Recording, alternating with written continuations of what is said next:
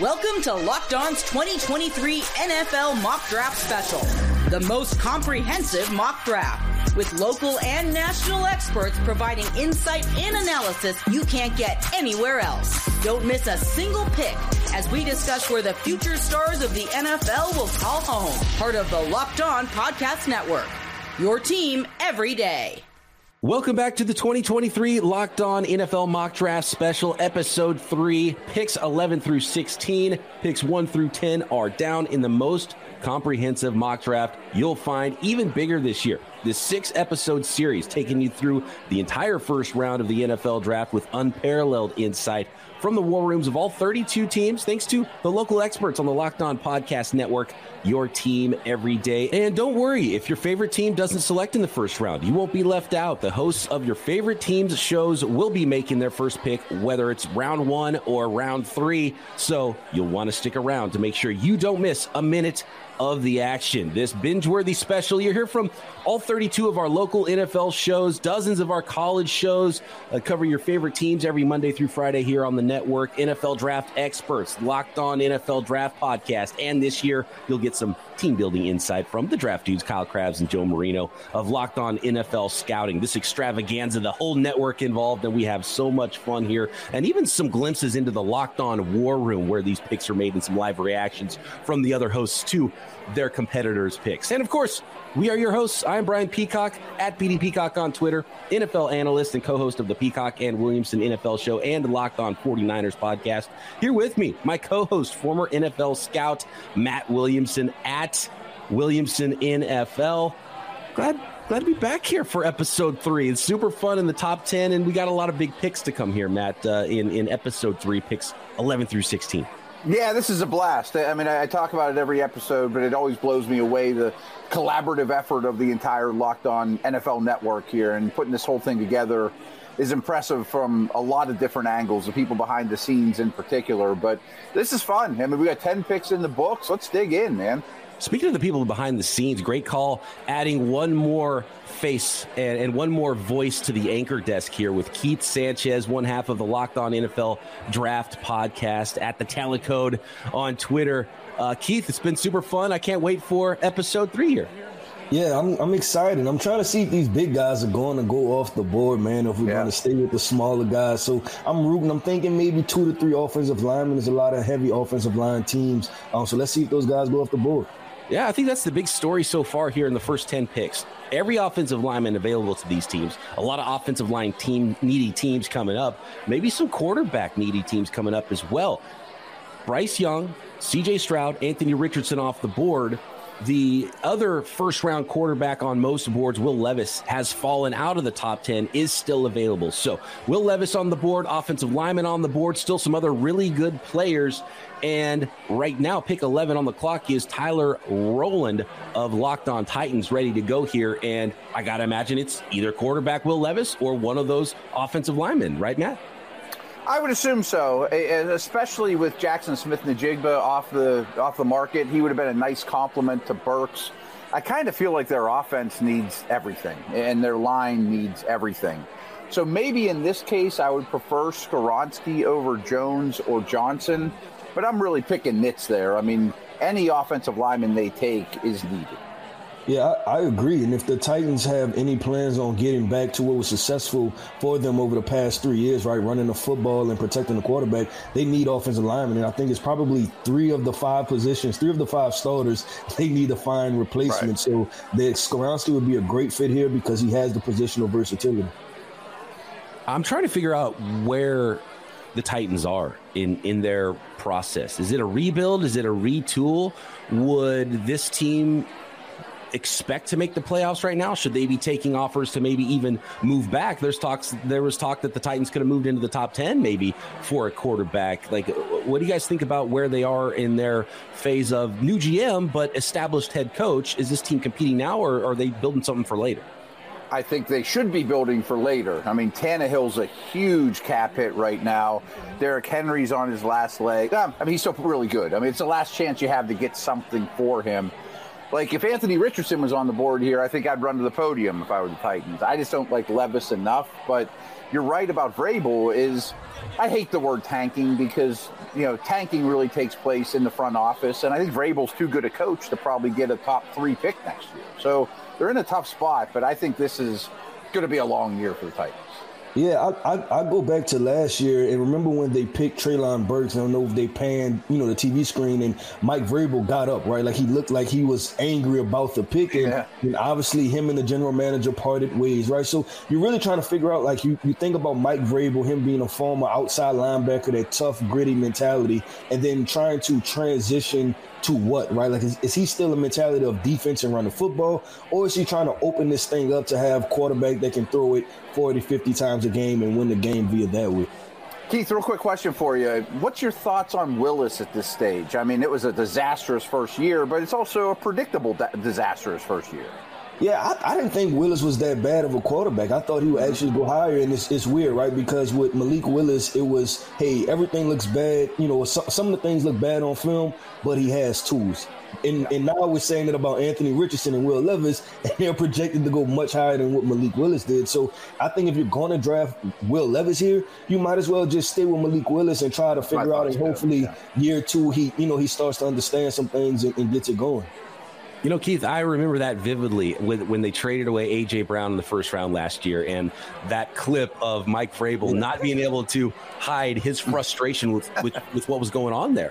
And I think he clearly won that power struggle. So to me, when I think about the Titans and how they're structured, I think it's clearly that he won the power struggle and he's the top of the pyramid and Mike Vrabel's in charge and not so much a GM first approach to the team building now, which tells me they're always going to try to be in it, which tells me they're probably not looking ahead as much. And I got to believe offensive line is is the way to go here for the Titans. And the pick is actually in. So let's right. go to Tyler Rowland with pick 11 in the 2023 Locked On NFL mock draft in the Locked On Titans war room.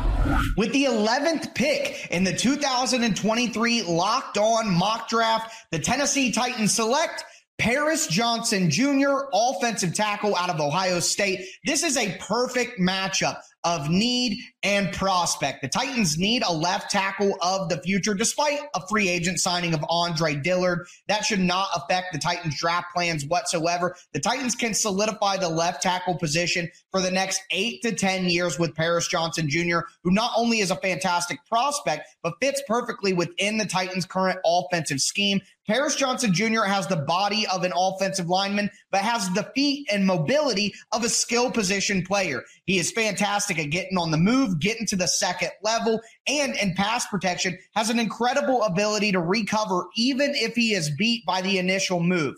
With that, Paris Johnson Jr. could use a little bit more strength in his core to deal with bull rushes and having a good anchor and pass protection, but that's something that can develop over time. This is a great pick for the Titans to get their left tackle of the future out of this draft.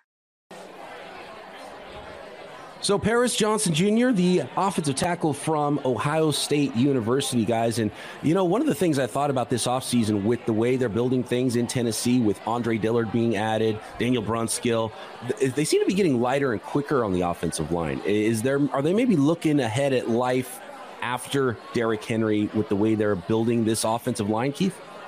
They have to be right because Paris Johnson's film is is more of getting in the way of people in the run game, right? You're talking about a backside zone blocker can cut things off. He's not a people mover. So when I when I see this selection from the Tennessee Titans, I'm thinking, hey, they decided to protect the quarterback, right? Like they went after offensive lineman, they can protect the quarterback, but they're going to give up some things in the run game and the ability to move people off the line of scrimmage. Matt, do, do we think Derrick Henry lasts through the first round without getting traded, or do you think this is just um, we're going to run him into the ground and then we'll see what happens next? I don't think he lasts past the trade deadline during the season. You know, we, we know running backs across the league are going to get hurt. It's got to be hard to trade a running back right now. Maybe it's, you know, like your team, a McCaffrey type move, you know, during the season. Go get Derrick Henry for the stretch run if you're the Bills or the Chiefs or a team like that. Right, like the t- Titans will be competitive. They won't throw in the towel unless their season starts out a certain way. We might see more Malik Willis. We might see a Derrick Henry trade, and then they get as much uh, resources to retool quicker in the following offseason as well. Unless maybe they're in, and this is a division that they could still be in absolutely with this team and the way Mike Vrabel coaches this thing, and with Ryan Tannehill at quarterback. So we'll see a lot of directions the Titans uh, 2023 could go. And I do think we'll see Willis because I don't think the season will go well. I mean, come December, maybe November, you get six, eight games, something like that of Willis to fairly evaluate the young man. Jay Stevens, the host of Locked On Buckeyes, standing by to give us more info on Paris Johnson Jr. Paris Johnson Jr., offensive lineman, Ohio State. The 2022 consensus All American has the height, the length, and the footwork to make him one of the best offensive linemen in this year's NFL draft. What's up, guys? My name is Jay Stevens, the host of Locked On Buckeyes, and Paris Johnson Jr. is the kind of versatile player you want on your offensive line.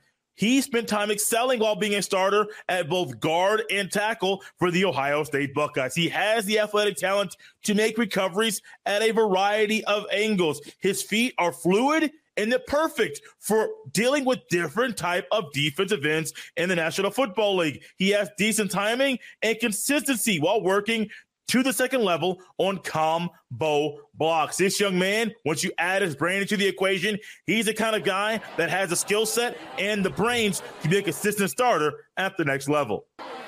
So we do have an offensive lineman now off the board. The first one of the 2023 Locked On NFL mock draft. That is Paris Johnson Jr. 11 to the Tennessee Titans. We have Damian Parsons standing by in the Locked On NFL draft war room to break down this prospect further. The Tennessee Titans have a need at left tackle, and they fill it with Ohio State's Paris Johnson Jr. When I look at Paris Johnson, you see height, weight, athleticism, an incredible athlete. You know, nimble on his feet. You know, dancing bear, as the, the experts would say. But he has great arm length as well. This young man has to continue to develop in terms of uh, overall hand technique and adding more, more power to his game. But with an offense like Tennessee that uses a lot of wide zone rushing uh, angles and blocking schemes. This fits well for him as he continues to grow into his body as a grown man. This young man has the movement skills, the arm length, the athleticism, everything to be a bookend tackle in the NFL. Like I said, some things you got to work on, but I absolutely love this young man's potential, and this is a need for the Tennessee Titans.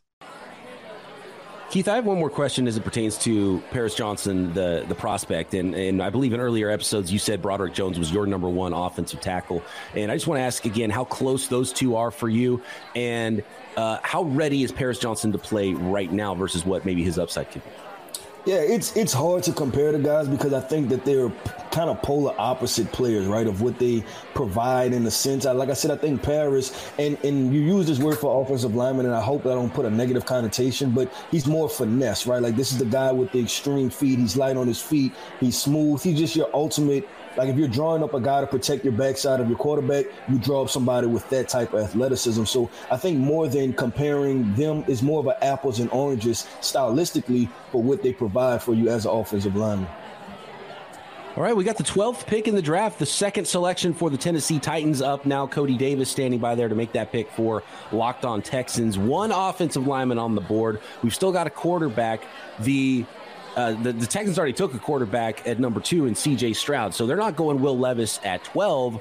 Matt, what are now the needs for the Texans at 12? But which which way do you see them going here in this NFL draft with the way the board is stacking up? Yeah, if I had the Texans pick here, I might be shopping it to move down a little bit. And my logic for that is you could take one of these offensive linemen. And Skoronski, as we've talked about often, could pretty much play anywhere on the line, and that would be appealing. But their O line's not in terrible shape right now. They drafted a guard in the first round, Shaq Mason, they traded for, they extended Tunsil. I don't see a skill guy here to build around with Young that's worth the 12th pick. I would probably then lean towards best defensive player available. And the way that they're structured in a Niner like fashion, maybe that's Myles Murphy. Uh, maybe you take a corner like Porter Jr. to put him opposite Stingley, but I would be fielding offers right now. Keith, yeah, do you no, like anybody up front for the for the Texans here, especially on the defense? Like, uh, I don't know, you, you, don't always build your team in the exact image of the team you came from, but you got to believe that DeMeco Ryans likes having dudes up front on his defensive line. Yeah, and I think if we're talking about defensive line in particular, a guy that's been fairly under underrated or undervalued this entire draft process is Clemson edge defender Myles Murphy. Um, this is a guy we, we continually talk about guys like Lucas Van Ness and Tyree Wilson, who we've seen go early in this draft. But Myles Murphy has the proven production as a pass rusher, right? He's a guy that can get from point A to point B consistently. You've seen athletic testing from his pro day. I think with him, it was more of an out of sight, out of a mind type situation. But DeMeco Ryans, he comes from the 49ers, right? They run that 4 3 scheme. I think Myles Murphy is a perfect hand in the ground guy, get after the quarterback. So if they don't address the offensive line, I don't know if I go a skill position here. They might as well try to find a defensive pillar in a guy like Myles Murphy. Keith, it sounds like you're with me and you'd like Murphy more than Van Ness. I, I do. I yeah, do. Yeah.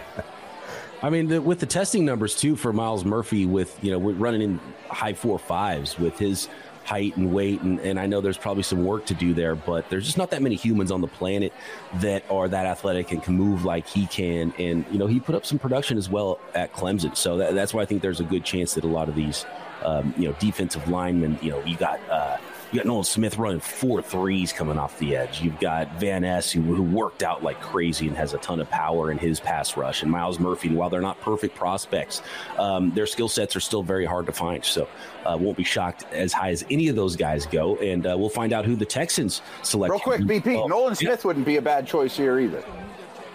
Uh, I wouldn't hate it. I wouldn't yeah, hate it. Yeah, yeah, yeah. Go, go get the other team's quarterback. You got your quarterback. If you're not protecting your quarterback or getting a pass catcher or a playmaker to help your quarterback, then go get the other team's quarterback here. So that's what I'm looking at here for the Houston Texans building this thing at number 12. And I'm getting a message here that the pick is in. Cody Davis ready to make the pick for Locked On Texans at 12. And with the 12th pick of the Locked On NFL mock draft, the Houston Texans select Quentin Johnston, wide receiver from TCU. I'm Cody Davis, one half of Locked On Texans once again. And with our first overall pick, we decided to go with a quarterback. CJ Stroud.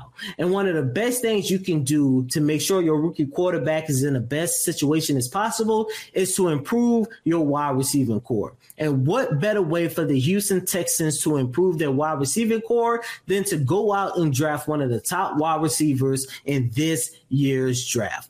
Quentin Johnston is a big body wide receiver, so he's definitely going to have a huge impact on improving the Houston Texans' red zone struggles. And not only that, I personally do believe that Quentin Johnston has the capabilities to be this team's number one wide receiver probably as early as training camp. One of the things that stood out to me, guys, with the introductory press conference for DeMeco Ryans was he talked about getting playmakers and guys that are good with the ball in their hands.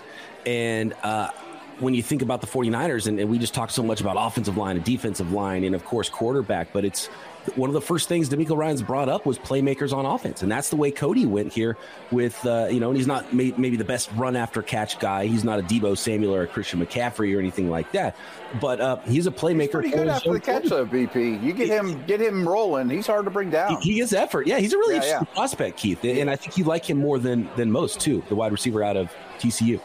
Yeah, I, I think with with with Quentin Johnston, right? It's kind of a we're we're he's guilty of being in the Big 12, right? And, and, all of the misses that came out of the Big 12 when you talk about, you know, Josh Gordon's and you talk about Corey Coleman's and, you know, you talk about Kevin White's and we could continue, right? And I think everybody's kind of scared to jump on the Quentin Johnston train. And listen, when we're talking about the wide receiver prospect, are there things he needs to improve? Yes, but there's more than enough that I see that I can work with that if you're talking about betting on the upside of a football player, like like Matt said, right? Like he can like for a 6'2, 200 plus pound guy, like his short area quickness, I would border on rare. Like this is a mm. quick twitch guy, and usually you don't see that from long legged, um, you know, 6'2 plus wide receivers. So the potential is there. I think at very worst, he's a strong number two, right? And you may have to trade for a number one if you feel that type of way. But I think this is a guy that can definitely contribute um, for our offense.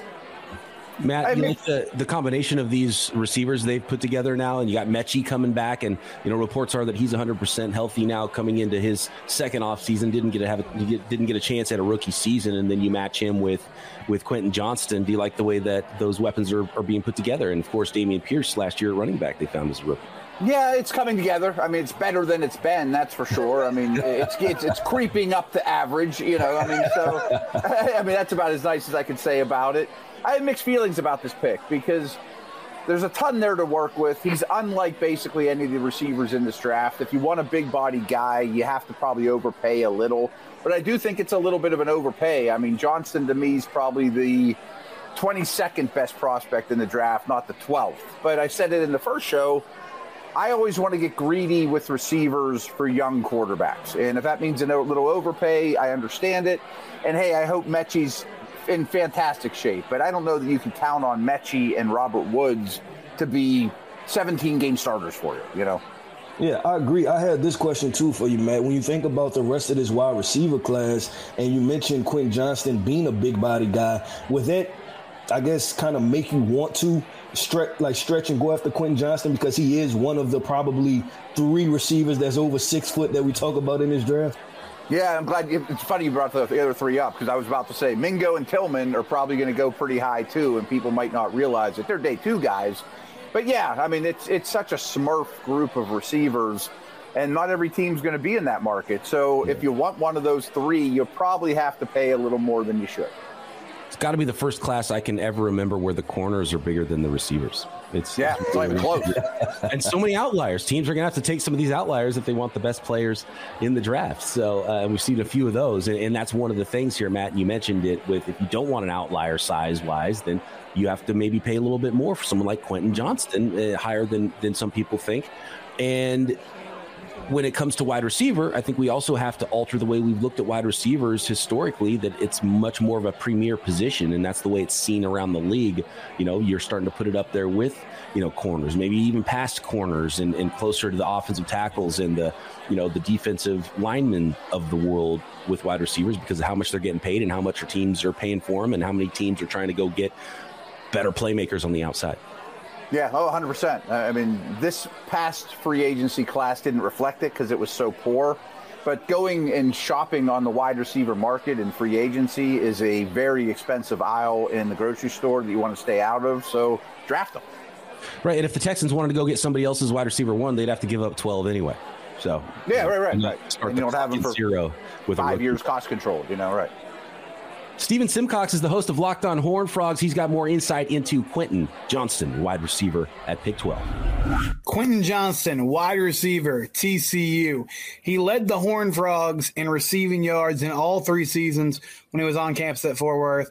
Now he's ready to uh, hit the road and get in the NFL. I'm Stephen Simcox, the host of Locked On Horn Frogs. When it comes to Quentin, the special thing about him, that great size. He's 6'2", 215 pounds but it's his ability to make plays after the catch.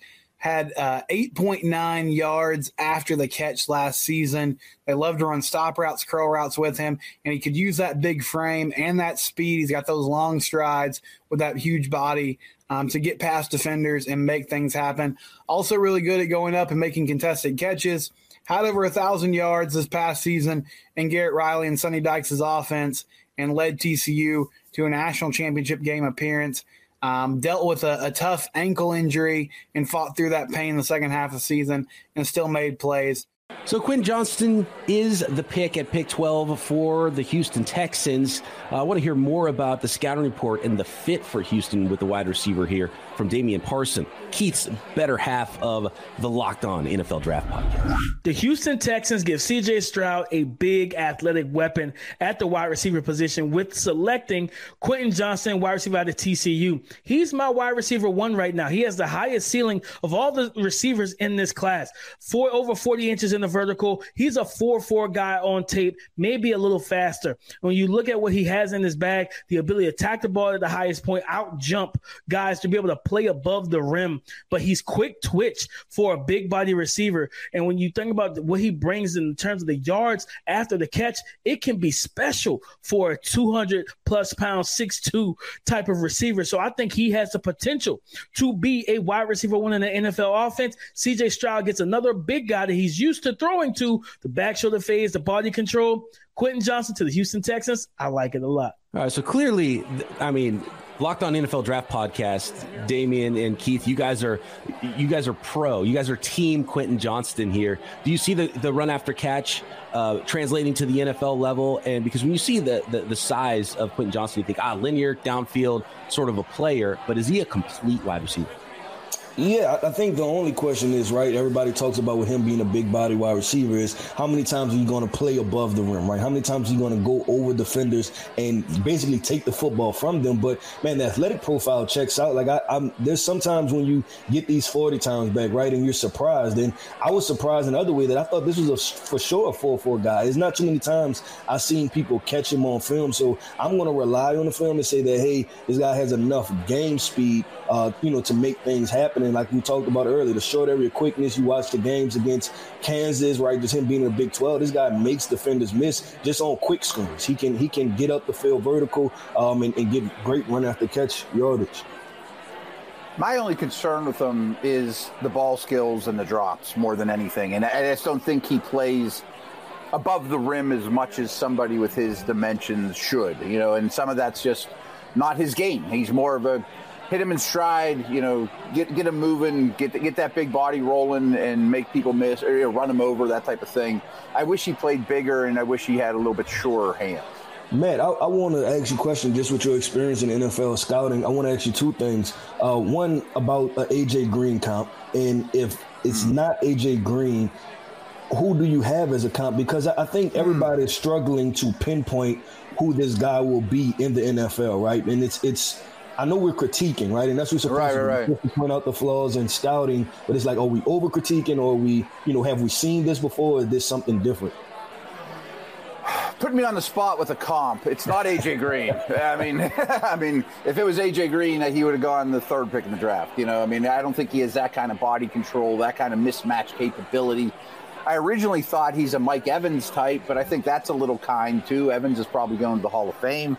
I think if you worry about him, and this is going to sound mean, it doesn't mean to be, is Chase Claypool. I mean, Claypool was a great tester, you know, get him in space, but doesn't play to his size. So somewhere between a Claypool and an Evans. Well, you definitely scared the people with Chase Claypool. I know. I, am my Steeler background, but I'm pretty happy to have a 30 second pick instead of Chase Claypool right now.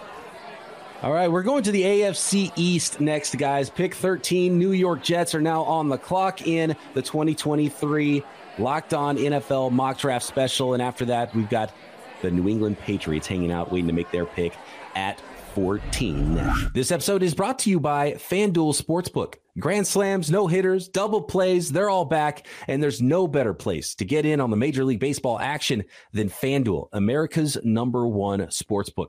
That's because right now, new customers can step up to the plate with a no sweat first bet up to $1,000. Just go to fanduel.com slash locked on, sign up, place your first bet, and get up to $1,000 back in bonus bets if that first bet doesn't win and not only Major League Baseball every day, all summer long, but we got NBA playoffs, NHL playoffs, and of course, the NFL. I know it's not in NFL season, but NFL futures, who the next MVP, coach of the year, uh, who will win the next Super Bowl, and of course, those tasty NFL draft props at FanDuel Sportsbook. So don't miss out and don't miss your chance to get that no sweat first bet up to $1,000 when you join FanDuel today. Just go to fanduel.com slash locked on to sign up. FanDuel, official partner of Major League Baseball.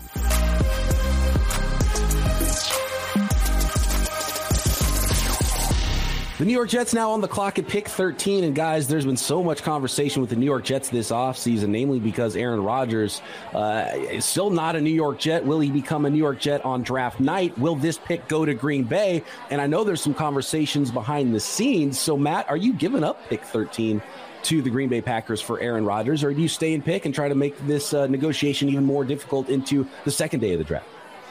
I think the Jets inevitably make this pick, and with the intentions of Rodgers is our quarterback. He's not in town yet.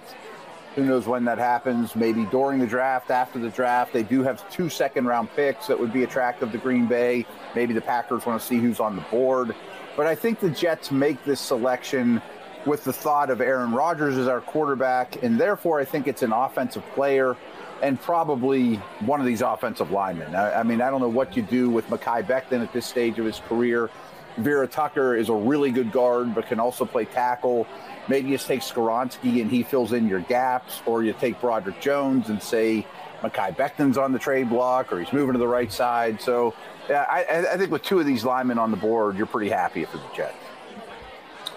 Yeah, I, if, if I'm the New York Jets, there is no way that I'm trading this first this first round pick. Um, from everything with Aaron Rodgers, you don't know if he's going to play one year, two years. You don't know if he's going to be all in or not, right? And then if he's only playing a year or two, you need as much premium um, you know, potential as far as talent to add to your roster to try to win a, a, a, Super Bowl because this Jets team played better, right? But I don't think anybody's going to grade this roster as a, a, top five roster in the NFL. So you, there's still improvements that need to be made upon this roster, and you do that with premium picks like first round picks. Now they made the trade where they traded Elijah Moore, they recouped a, a second round pick for that. I think if anything, you maybe turn that right into Aaron Rodgers, and if you was able to turn Elijah Moore into Aaron Rodgers, then that sounds much better than using a first round pick. Yeah, and I can't fault the, the Packers for asking for pick 13, but that's the last bit of negotiation for the Jets to use the pick and say, well, now that pick's gone. So guess what? We got a couple seconds. Maybe that can work for you because these picks are going to get spent the next day if you don't if you don't take those in this trade. So uh, that said, Keith, who do you like for the Jets here at, at 13 if they keep? Real, real quick, BP, and we've talked about this on our show a lot too. It, it, it seems like the compensation might have to be something conditional next year. You know, as Keith mentioned if Rodgers plays two years, then you get your first round pick in 2025 or whatever. Like give them give them a second or two seconds this year and a conditional pick based on him starting next year or something along those lines. Yeah, I, I really like that, man. I like the the future first round pick, right? Mm-hmm. Like let's like let's you know when when Aaron Rodgers already off the books, he's done playing, then I'll give you a first round pick, right? But I need to be if I'm going to trade for Aaron Rodgers, I need to be all in at the moment for improving my team to get yeah. Aaron Rodgers to the Super Bowl. And I need, I need to know I'm at least getting two years out of the guy. You know, yeah. the Jets have just seen, host Jeopardy after the year. You know, the Jets have just seen how this all went down with Aaron Rodgers in Green Bay every offseason. They're like, we're, we're right. go through this too. We're not going to give you a first round pick just to go through this again next offseason. Not know if he's going to retire or not. So yeah, you can't give up a first round pick this year at pick 13 where you already know where the pick is and you know maybe that future pick ends up being a later first round and conditions make sense apparently the packers don't want conditions with their picks we'll see if this is the next domino in that negotiation though when the jets make their selection and that pick is in john butchko of locked on jets ready to go at pick 13 with the 13th pick in the draft, the New York Jets select Peter Skoronski, tackle out of Northwestern. I'm John from the Locked On Jets podcast, and the Jets need to fix their offensive line. The tackle position in particular has a lot of question marks. You've got 38 year old Duane Brown, who battled through injuries last season, played effectively, but is nearing the end of his career. You have Mekhi Becton, who has played a grand total of three quarters in, of one regular season game in the last two years. You also have Max Mitchell, a mid round pick who got some experience last season as a rookie, but whose play was really inconsistent. And with a soon to be 40 year old quarterback in Aaron Rodgers, the Jets need to need to put a good line in front of him. The Jets need to protect Rodgers. That's where Skoronski comes in. He is as plug and play of a prospect as exists in this year's draft. He'll help stabilize the offensive line and give Aaron Rodgers the protection he needs. You know, guys, the more I think about it, John laying it out there in, in what you mentioned before as well, Matt, about just it's sort of a glue guy for the offensive line. Mm-hmm. Mekhi Becton, he's in the best shape of his life. Saw some photos of him working out in the off seasons, looking good. Can he, you know, can he stay healthy? Can he be that left tackle? Can he be the right tackle? How how is everyone going to fit in? And you just draft the best player in Skoronski, who you know can play guard for sure. But if you need him to play left tackle, he can do that too. Uh, like uh, Keith, do you have any misgivings about a, a 32 and an eighth inch arm length left tackle in the NFL? Because there's not very many of them, and in fact, I think there's zero of them right now. I think there's zero. Yeah. Yeah, I mean, it, it definitely shows at times, right? But I'm I'm finding the value in Skoronski in the positional versatility, and I think this is a really good fit for the Jets because the question mark is still surrounded around Mekhi Becton, right? Like, is this guy going to play left tackle? Is he going to play right tackle? Is he going to play three games? He's going to play eight games, right? And so now you draft a guy like Skoronski who has versatility to where whatever happens with Mekhi Becton, he can just fill that other situation, right? If Mekhi is there, then he can play guard. If Mekhi is not there, he can kick the tackle and play some tackle for you. And they still have picks. Like we said, they have two second round picks. So if you want to go after one of these tackles later in the draft, like a Matthew Bergeron from Syracuse, you can still plug and play certain things like that. So I think this just gives them the most versatility. We drafted a high flow football player that we know will start, will contribute to our offensive line. And I like Broderick Jones a ton as well, but Skoronski's yeah. more win now, plug and play. We only would have a short window with Rodgers. We're all in, you know. You know, we saw with with Tom Brady too. You, you got a guy in his forties. Protect the guy. He doesn't want oh, to yeah. hit a lot, and it's probably the smart way to go. And you know, protect that investment and let your quarterback lead you to where the Jets have wanted to go for a very, very long time. So, uh, college expert Jimmy Stein is standing by to give us some more info on Peter Skoronski, the offensive lineman. We don't know if he's a tackle or a guard, but we just know he's one of the best players in this draft. Let's talk about Peter Skoronski, a tackle from Northwestern. Uh, this is Jimmy Stein from Locked On Bama. There's something interesting about Peter, even though he's a tackle at Northwestern, projected to be a tackle in the NFL he has shorter arms, even much shorter arms than a traditional or prototypical tackle. Some people think he may eventually slide inside to guard. I think that's why you'll see him drafted outside of the top five, probably taken somewhere between 8 and 12, 8 and 15. I would even look for maybe his hometown Chicago Bears uh, to, to take Peter. Uh, great in the run game, at his best as a pass blocker, did not give up a sack this past season. For more information on Peter Skoronski, Northwestern offensive lineman, Damian Parson, with some information on the fit and the player that is the, the newest New York Jet. The New York Jets add more offensive line help with Peter Skoronski out of Northwestern. Mekhi Becton has been a question mark in terms of his health. We don't know what's going to happen there. But for me, I do have some res- reservations about this pick because I view Skoronski as a guard. Now, I do say you play him as a tackle, but if your tackle situation is okay, and, and yeah, you could kick him in and kick him inside at guard. But if you, you really want to play him at tackle, I have some concerns with the arm length, the ability to handle power and speed to power conversions. He's a guard to me, guys. So for me, I'm not saying I'm out on the pick. I think it fits especially for the scheme that they want to run, to run the ball, get the play action game going as well. But I do have some reservations about the selection overall. He's a good player, movement skills, uh, technically refined, the best technician in this class. But again, I have some concerns. You know, it's funny to the layperson that doesn't follow the NFL draft closely and is probably thinking, "What are you talking about? This guy must have T Rex arms." But like 32 inch arms are long for a human being. Someone's probably at home going, "Well, my arms aren't even close to 32 inches long." We do this with quarterbacks as well, like nine inch hands. Nine inch hands are big, but for an NFL quarterback, you want them to be even bigger to that. So it's really funny um, the, the small details. It's like you throw out the rest and you just focus so much on this one thing, like arm length. But Keith, like this dude can just flat out play. Yeah, and that, that, that's what I say, right? You're just drafting a football player that you know is going to contribute, and sometimes that that's the that's the best way to go, right? Because these first round picks, fifty percent hit, fifty percent don't, right? So you, sometimes it's all about mitigating risk, and I think this is a low risk football player. You know exactly what you're getting on the film, and and sometimes when you watch the film and you say, you know what, this is a clean evaluation, and you know exactly what you're getting on film. That's what you want as a talent evaluator. That's what you want as a GM, just to know exactly what you're getting and what you're going to be be able to insert into your roster. And, and Matt, it's, it's funny because you can trust that your offensive lineman is going to take care of the job that they have to do. One of the things that blew me away watching Skoronski play on tape is just his ability to turn defensive linemen. And he's like, it's like he's driving a car. He's like, hey, guess what, guys? We're going right. And he just turns their shoulders and opens that gate. And it's like, wow, it's like the technician and how good he is at doing those things. And I would love to see him get a shot at tackle. And I don't know if he's going to in the NFL. Yeah, I think it depends on the landing spot, but how I would handle it in a vacuum is, hey Peter, you're our left tackle until you uh, we find somebody better or you've proved that you can't handle it.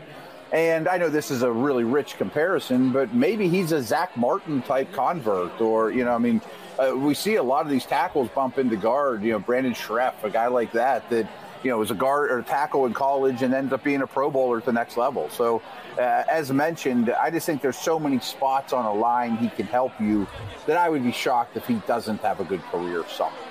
Yeah, and that's to my point, Matt. And I'm yeah. I'm all with you, right? Like I don't think that was a far stretch of a comp. I think this is a guy that can be a Pro Bowler as an interior offensive line. And you tell the Dallas Cowboys that they picked Zach Martin too high now, right? You tell the Indianapolis coach they took Quenton Nelson too high. Like if you still get drafting Pro Bowlers in the first round, you're doing a okay as a franchise. I'm Joe Marino. He's Kyle Crabbs. We're from the Locked On NFL Scouting Podcast with the Draft Dudes and we got some picks here So now we're outside of the top 10. We get a little offensive line run. Quentin Johnston goes to the Houston Texans at number 12, the second wide receiver off the board. Kyle, your thoughts on either of these offensive linemen starting to come off or, you know, Quentin Johnston being this early of a pick? Yeah, well, I, I like the the offensive line selections, and I like it for both teams. Uh, I do. I, I am very interested to see how the Titans' offensive line ends up shaking out. They have another Ohio State offensive tackle from last year on day two, and Nicholas Petit Frere, who stepped in at right tackle for them down the stretch in 2022. Uh, Paris Johnson now coming into the fray. They gave Andre Dillard like $9.3 million per season in free agency. So that offensive line and that identity for the Titans was something that you really felt like whittled away down the stretch for Tennessee over the last year or so. And there's a nice infusion of new talent there, but I'm fascinated to see what the combination of best five looks like. Is it Dillard at guard? Is it Paris Johnson who played at guard in 2021 for the Buckeyes? Is he playing inside? What's the what's the pecking order? Is Nicholas Petit Frere just going to get bumped out? Uh, I think the value's good though. I thought he was the most complete offensive tackle in this class. Uh, and then I like the the fit for Skoronski with the positional flexibility when you consider what the Jets have and don't have, and how Alijah Vera Tucker's moved around, and they kind of have Mekhi Becton, but we don't know how many eggs we want to put in that basket, and we're paying Laken Tomlinson at the other guard spot. So uh, I, I, think positional flexibility for the two offensive lineman spots who came off the board first is the name of the game, and it's why I really like both of those picks. I'm a little confused by Quentin Johnston coming off the board so high to the Houston Texans here at number 12. Certainly recognize the need at wide receiver. And I understand the appeal. I mean, Quentin Johnston coming from TCU, probably his best skill is run after the catch. Bobby Slowik, a Kyle Shanahan disciple, coming over to Houston to run this offense. You could see how there's a, good fit there. But I just have so many questions about Quentin Johnston, whether it's the build up speed, where I don't see ex- explosiveness right away. It's more gradual to me. I don't see a, a big physical receiver in terms of a six-two guy that's a, a, a, consistent ball winner, right? He's a guy that I have questions about his hands. I have his I have questions about his ability to win in traffic and in contested situations. And if I'm drafting a big-bodied receiver, I'd like to have those skills and not really have any questions about it. A big adjustment is heading his way with uh, route running and, and just a lot more being on his plate in the NFL compared to what he was asked to do at TCU. So there's some exciting physical attributes of Quentin Johnston. I just don't know if he's a complete enough receiver for me to be thinking about this high in the draft. Obviously, a big need for for Houston. They they got their quarterback early. They're start, starting to try to build around him. I just don't know if this would be the direction I would personally go at wide receiver. Yeah, I mean, we we kind of teased when the pick was Stroud that you had an opportunity with later draft capital I just wonder about the opportunity cost because you think about what they have in the pass rush room on the other side of the ball, and there's some really good pass rushers that are still left on the board here in the top 15, right? And you ask yourself, okay, would a day two wide receiver and potentially a top 15 pass rusher have been a better or more immediate return? Where I think Quentin Johnston is a player who's going to need a little bit of time to develop because of the route running tree at TCU wasn't the most robust. And I agree with you on the physical skill set. There's a lot to like, but I think they're playing the long game with this selection of Quentin Johnston. You're just going to have to play the waiting game and see how it turns out.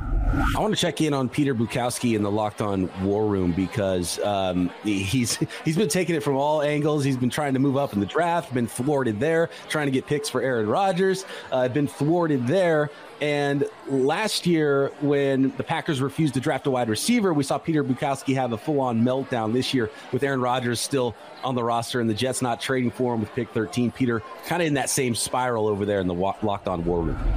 Wait, wait, wait, wait, wait, wait, wait, wait, wait, wait. yes, Peter? Number one, that is exactly who I would have picked if I would have gotten this pick. Number two, I, it didn't even give me a chance to counter. I, I had I had pick swaps and all kinds of stuff ready to go. Well, he I was got gonna his say, guy. don't they have to give up 13 if they're going to get Rodgers? I just No. can't see a trade. Obviously not. You don't think so? Yeah, it would have been done by now. Yeah, for real. Maybe that is what they're bullish on. Yeah. But with Skoronski, if his arms were two inches longer, he'd be a top five pick in this draft. I But mean, they're he's not. So I know. so good. He gets outreach. Watch the tape. The guy gets outreached over and over again. He's a guard all day long. A good guard, but he's not a tackle. Ross, I told you this was turning into OnlyFans.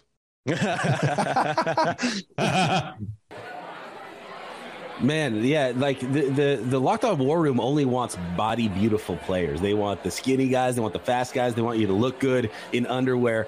And and Matt, we talked about this uh, on Peacock and Williamson all the time. Like they're not selling jeans, right?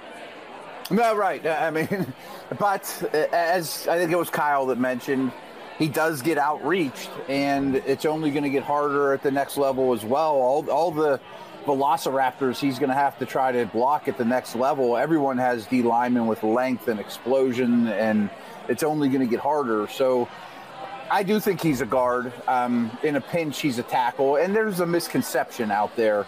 There really aren't 64 prototypical offensive tackles on the planet right now, but every Sunday, 64 of them go out there and play tackle. That's a great point. I love that. Uh, next, we've got the the New England Patriots at pick 14. Mike D'Abate standing by in the Locked On Patriots war room, getting ready to make this selection. Uh, what do we think about the New England Patriots roster? It's a it's a team that has plenty of I'm holes. fond of You go a lot of directions. You go best player available. Uh, Keith, is there a player that you like that's the best guy that's still out there?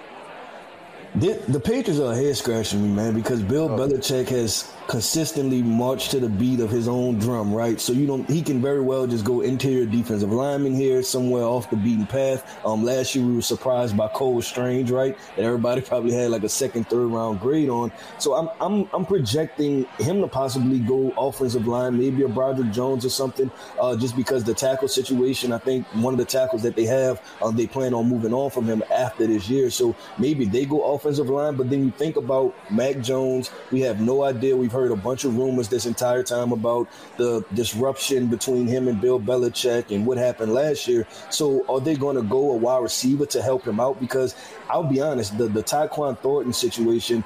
I didn't think Tyquan Thornton should have been a second round pick, and it didn't show much last year. So if they're going to develop Mac Jones and he's going to be content and happy in some way, they have to try to get him a wide receiver that is capable of being a, a number one guy.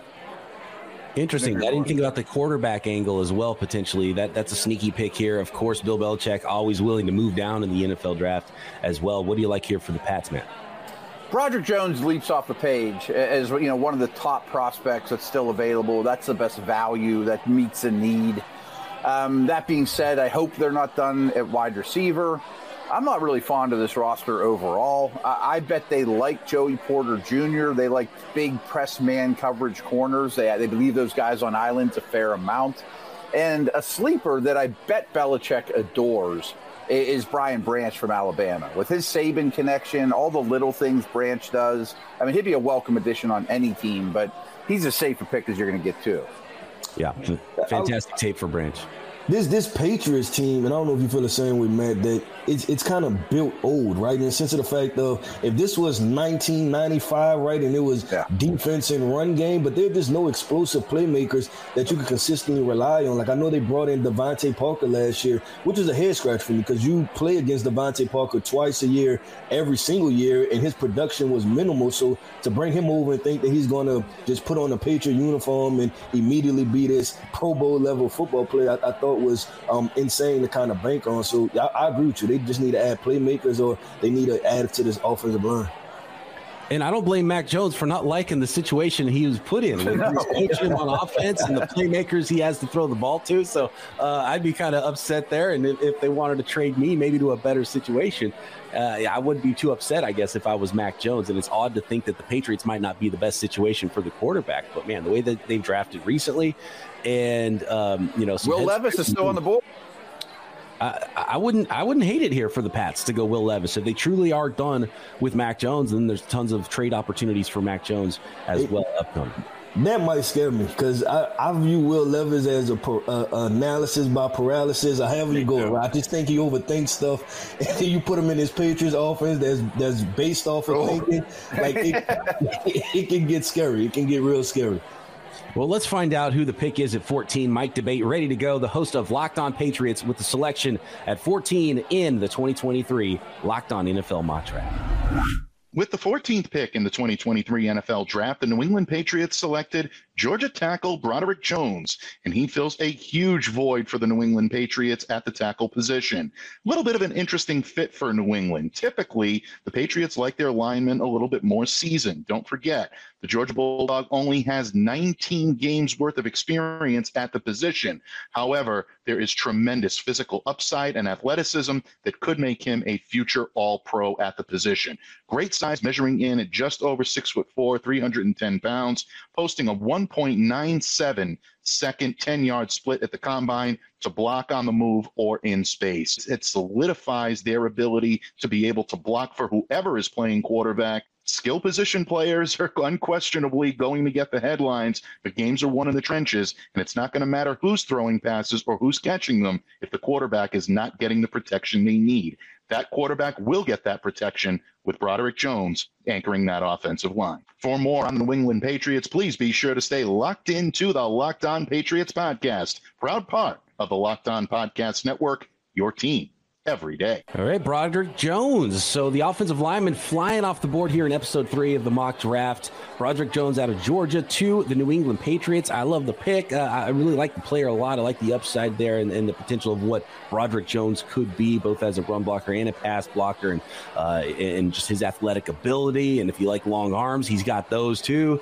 And I also am starting to see a point in the draft, guys, and correct me if I'm wrong. There's probably 15 to 18, you know, quote unquote first round, clean first round prospects in this draft. And at some point, I think these teams in this area are going to have to start throwing need out the window and just going with the best player available because there might be a, drop off in talent when you get to the, the end of the second round or the end of the first round. Oh, I 100% agree. I don't think it's a, a loaded blue chip group or a loaded, surefire first round pick any year they come out group, and we're those that that crop is drying up pretty quickly. So maybe teams will want to trade up to get the what's left of that group. Who knows?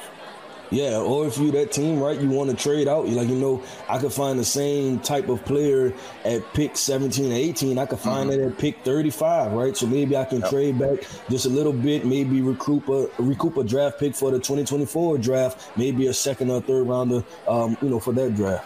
BP knows I do this all the time. I always bring it back to the Steelers. He always brings it back to the Niners. But the Steelers pick 17 and they pick 32. And I tell Steeler fans all the time, they're kind of the same pick. Yeah, they're all like you can you can because you think about the corner you can get Deonte Banks at 17, you get Deonte Banks at pick 30. right, right, right. I mean they're, they're not much different.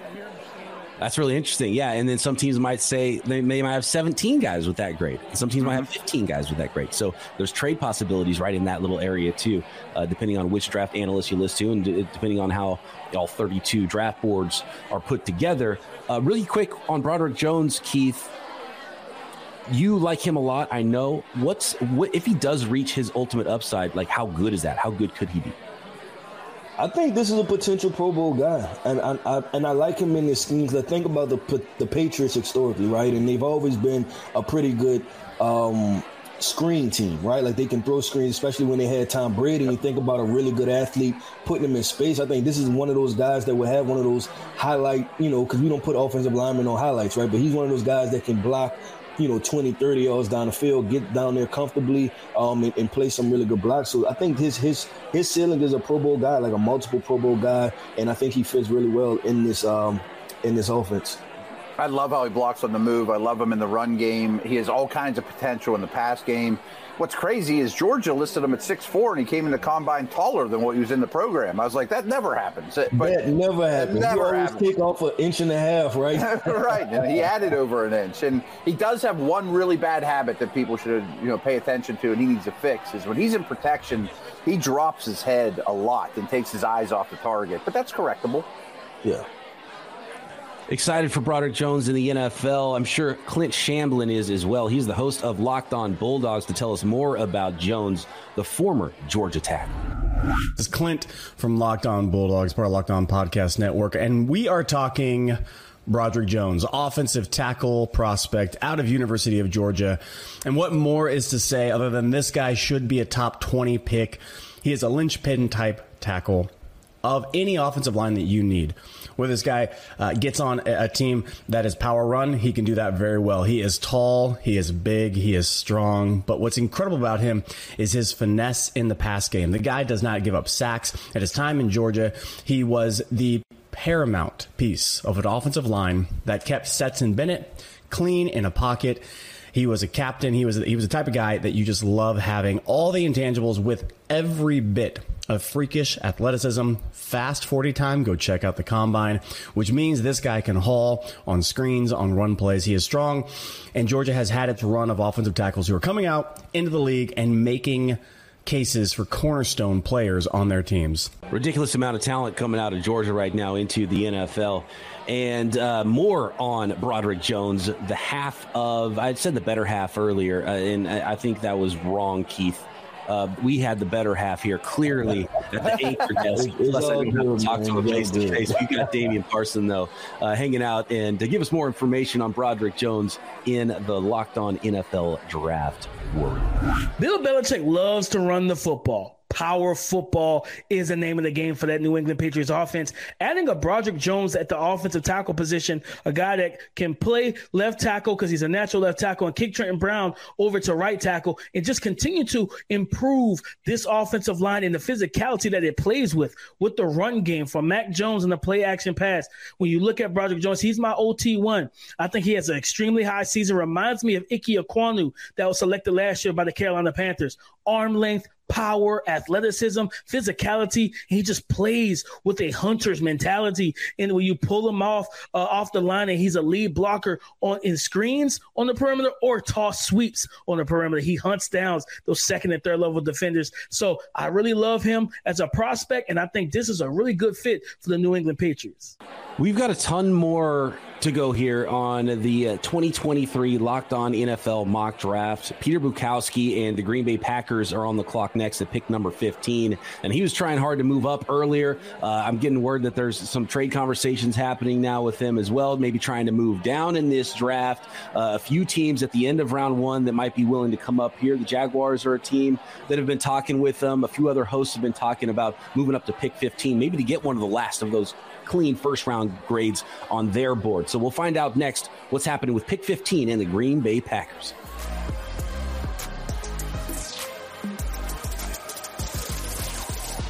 Okay, we're back at the 2023 Locked On NFL Mock Draft, and we do have some action here at pick 15, and a trade has been consummated.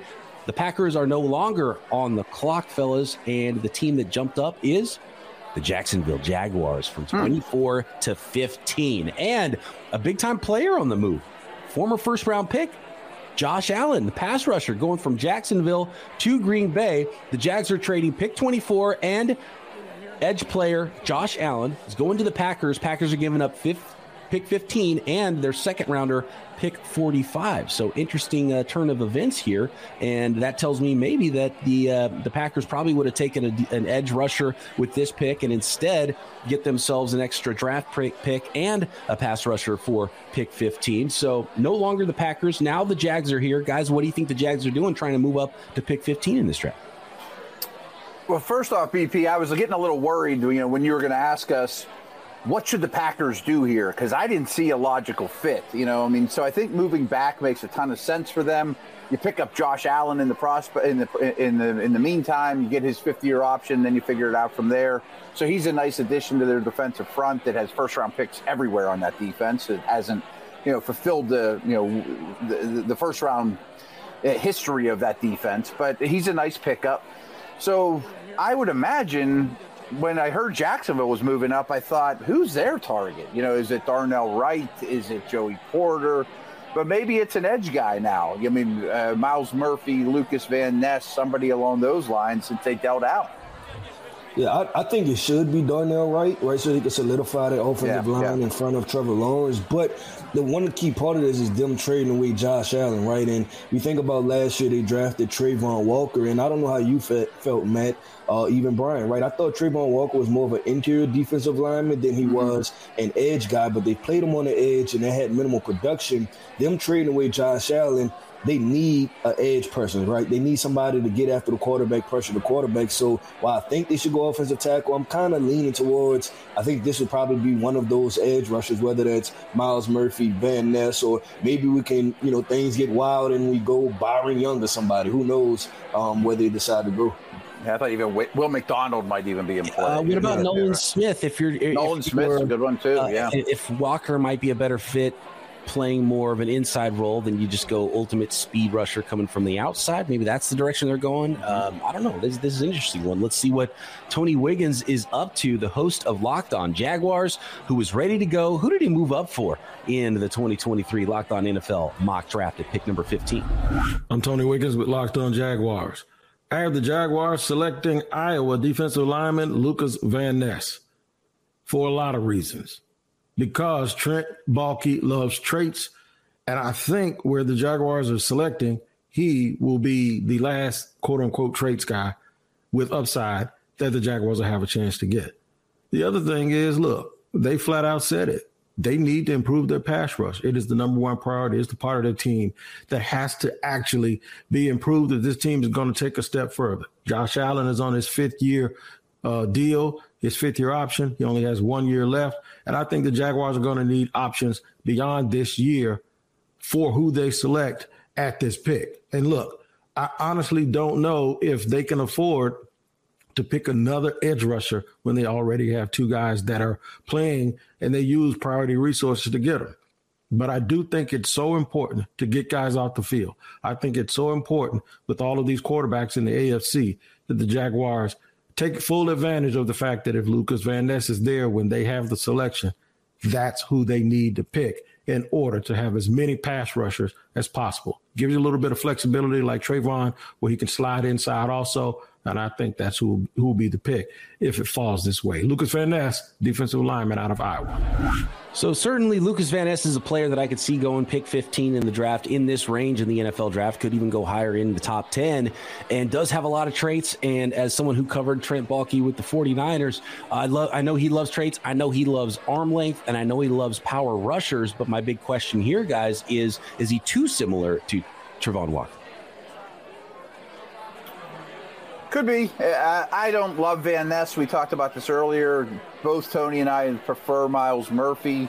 I do think you know Tony made a good point though that you could push him inside with Walker, and that gives you a lot of length, physicality against you know slower footed, heavier guards, especially on passing downs. And you know they basically buy four years from turning Allen into Van Ness contractual. Yeah, I, I, agree. This is when the draft get weird, right? This is when the risk is is all the same. We talking about 15 through 45 or something like that. So I, I understand the thought process, but the, the, the part that scares me is that you're getting a very similar thing, like you talked about, Brian, with Travon Walker, a guy that can play outside athletically, but how much will he actually um, dominate as an edge rusher? And he's probably better suited to be an interior defensive lineman and win athletically from the inside.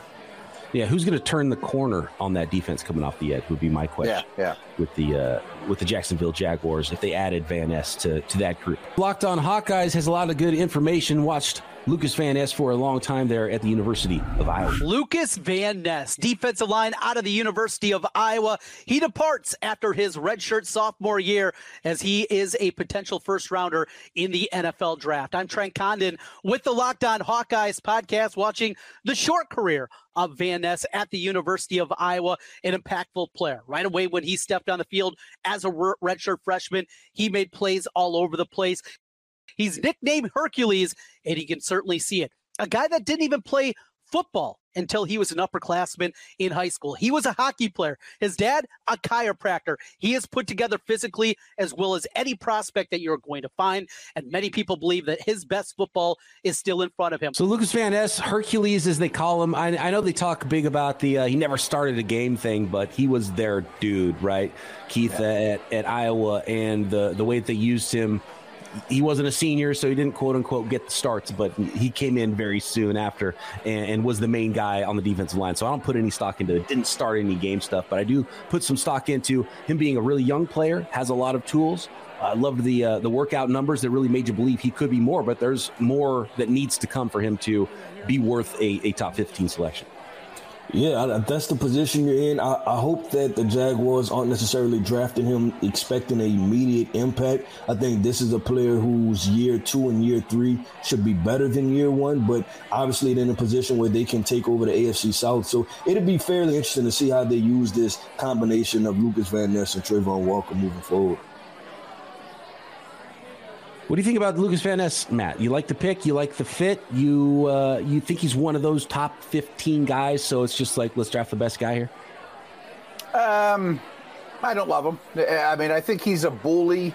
I think he runs through people with extreme power. He's a bull in the china shop, and that works a lot better in the Big Ten than it does in the NFL. I mean, I think you need more um, bend, you know, more counters, more flexibility but I think he's also disruptive. You know that no matter where you line him up, he's a handful, and I just hope that he works on his craft. You know, and he's there's there's some stiffness there as well.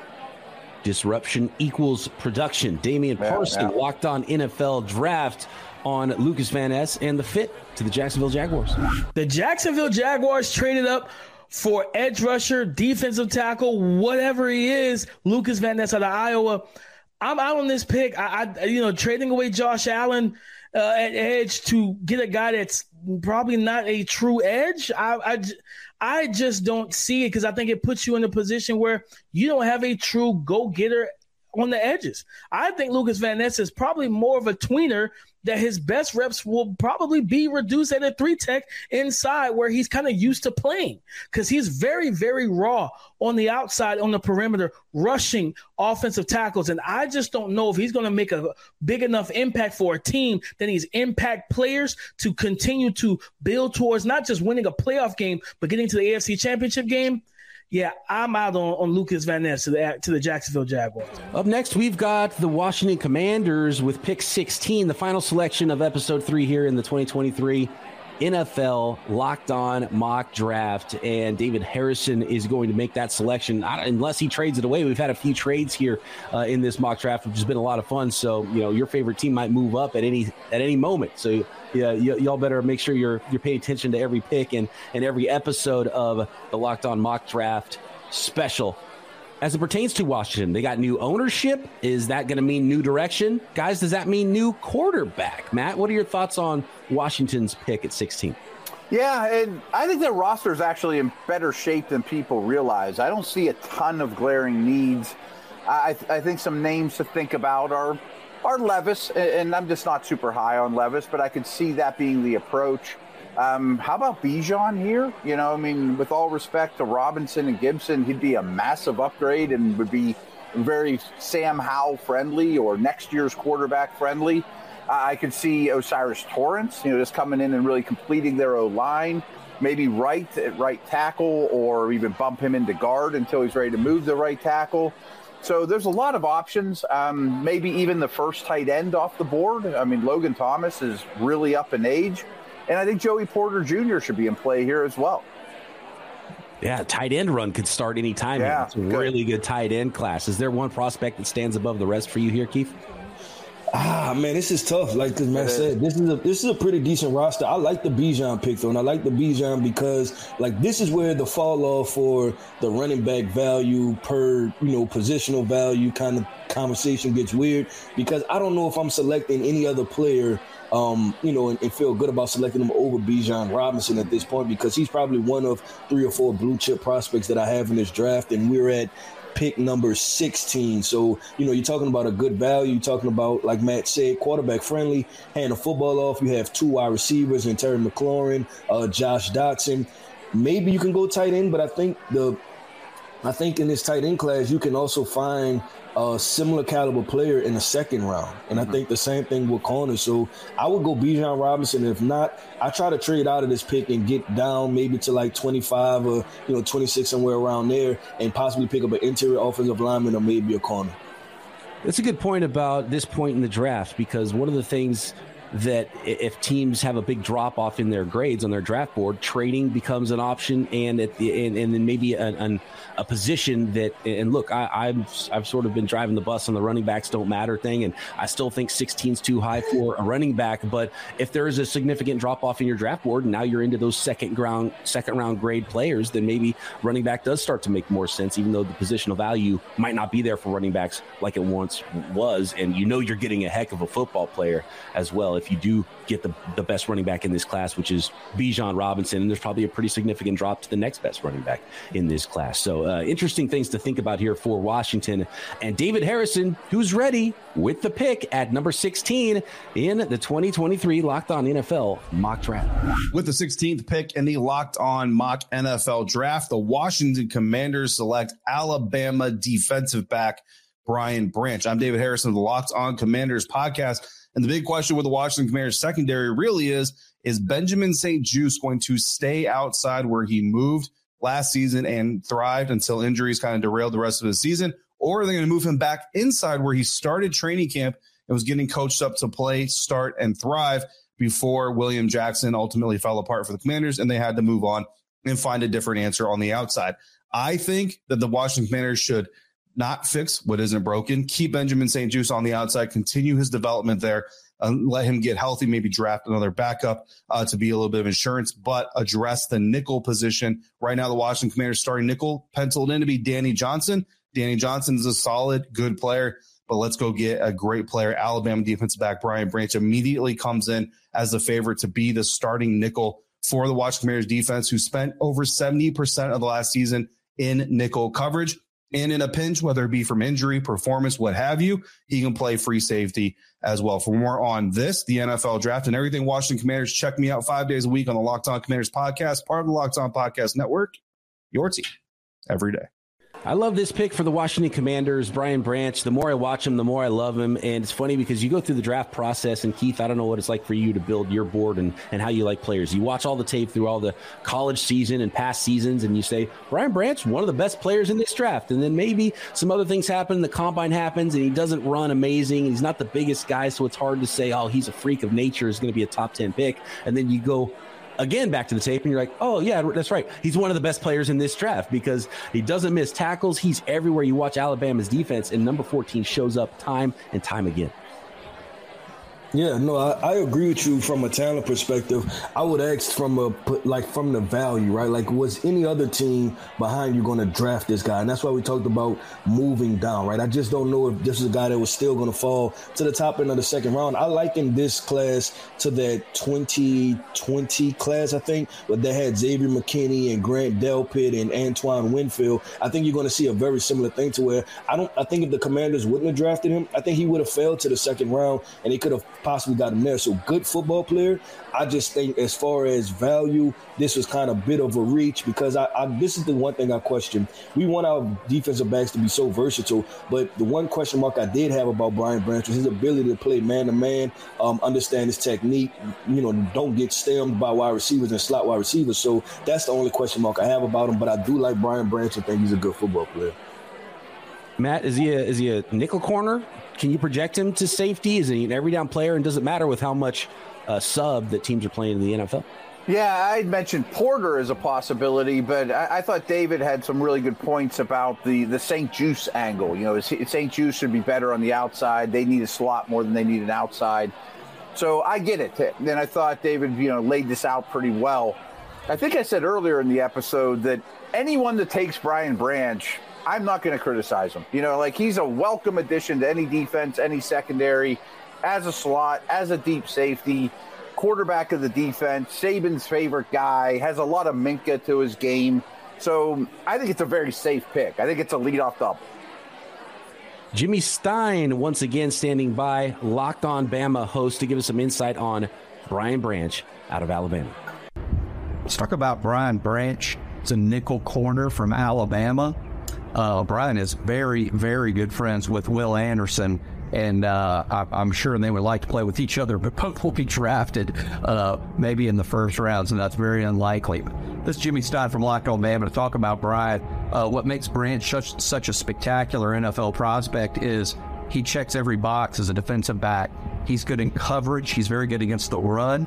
He's a good blitzer. He's a good zone defensive back. He can even play man coverage on outside wide receivers. There's a real talented kid. He's an excellent tackler. He may have been the best tackler on Alabama's defense. To Damian Parson, we go uh, checking in from Locked On NFL Draft. And, and Keith, I'm sensing a little bit of uh, some groupthink maybe between the two of you guys. You seem to like and, and dislike a lot of the same prospects. So uh, I'm interested to, to hear what Damian Parson has to say about Brian Branch to Washington at 16. Solid pick, but I mean, is safety a need? You have uh, was Der- uh, Darrick Forrest, Darrick Forrest, and and Cam Curl. I, I don't foresee this as a pick that's a necessary move for this team where they need cornerback help with, the top corners, some of the top corners still available, Joey Porter Jr. and and, and and Julius Brents and so forth and so on, still on the board to select Brian Branch, who I really like, but he's a nickel. He's a nickel strong safety S type of player. And I just don't see the need to draft him here. So I'm out on adding him to this to, to this defense where you really need an outside corner, a, a true uh, potential to become a CB one for your for your defense. Yeah, I, just don't understand the pick. I had a feeling there that Damian was going to agree with you, Keith. I, I sensed it that you guys weren't super big on Brian Branch here. That's locked on NFL Draft Podcast, man. We you know we just have those discussions. Um, some of them we agree, some we disagree. So I'm sure later on in the draft you'll probably hear um to where me, me and Damian Parsons we don't uh, agree on everything. so we've been talking a lot about a former Steeler great son that is uh, that is maybe someone that could go in this area of the NFL draft. And the Pittsburgh Steelers are the team that's up next in this draft. So, Matt, we're going to have some fun tomorrow talking about more Steelers and more draft picks here as we get to the second half of the Locked On NFL Draft mock draft special. Actually, we're beyond halfway now because thanks to the Miami Dolphins, there's only 31 first round picks this year. But we will get to the Dolphins' first pick. We'll get to all the teams' picks that did not have first round selections in this mock draft as well next time. But before we wrap up this episode three, let's check in with the draft dudes for their thoughts on all the recent picks. So we've got about half of the first round done here. And I'll tell you what really stands out to me is this trade that just came through the Jaguars moving up nine spots, 24 to 15, to draft Lucas Van Ness, the edge out of Iowa. Meanwhile, the Green Bay Packers acquire Josh Allen, the edge rusher from the Jacksonville the, Jaguars. The edge rusher, Josh. The edge, yeah, yeah, yeah. The edge rusher from the Jaguars. Uh, is now a Green Bay Packer. I really like this for the Packers. Yeah, I mean, me too. To, to, get a player like that, that I think is a really good uh, scheme fit uh, for what they like to do. Rashan Gary coming back from uh, injury, and I think this adds to that. It gives them a nice hedge there for you know you just never know how guys come back and how they bounce back. But Josh Allen, I think, is an extremely versatile front seven player that they can really use to to boost that that edge rush and, and give them an overall playmaker for that defense.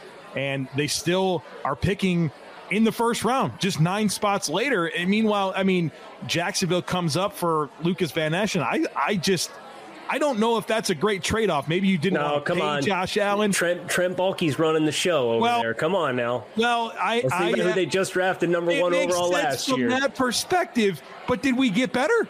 Did we get better? I don't think we did. I think you you financially reset the deck on some spending when you are, wanting to spend around Trevor Lawrence. So I get it. I'm not advocating because I don't think you got better at that position. But I'll echo your sentiments real quick uh, before I, I, talk about the biggest thing for me in the first half of this first round. Uh, for the fact that the Green Bay Packers, this frees up Preston Smith to, to play inside a little bit more frequently. You think about Josh Allen and the versatility and, and how the Packers really got a lot of run out of Za'Darius Smith when he was at, at his peak there.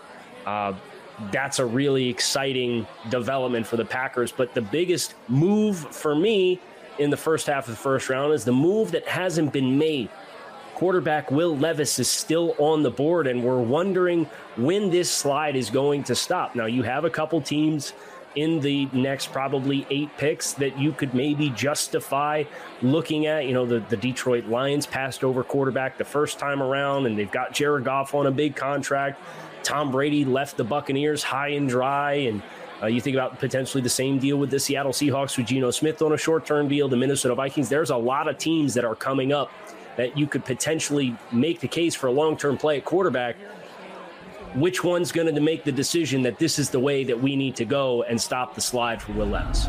Next up is the Pittsburgh Steelers at pick 17. We'll get to on the next episode of the Locked On NFL Mock Draft. We have the second first round selections for both the Seattle Seahawks and the Detroit Lions. There's more trade talk happening uh, within those picks between picks 17 and 22. Bijan Robinson, uh, a lot of people's favorite player in this draft that certainly in other eras would have already been off the board, is still available available. Joey Porter Jr. still out there at cornerback. Uh, we haven't had a run on tight ends yet in this draft, and there's a lot of chatter, maybe some more trades, a lot of good players still out there. And don't forget, you can find the entire special on both audio and video at the Locked On NFL Mock Draft, Locked On NFL podcast feed, and of course the Peacock and Williamson NFL show feeds. For Matt Williamson and Keith Sanchez, I'm Brian Peacock. We'll see you for the rest of the first round and beyond of the Locked On NFL Draft Mock Draft Special, part of the Locked On Podcast Network, your team every day.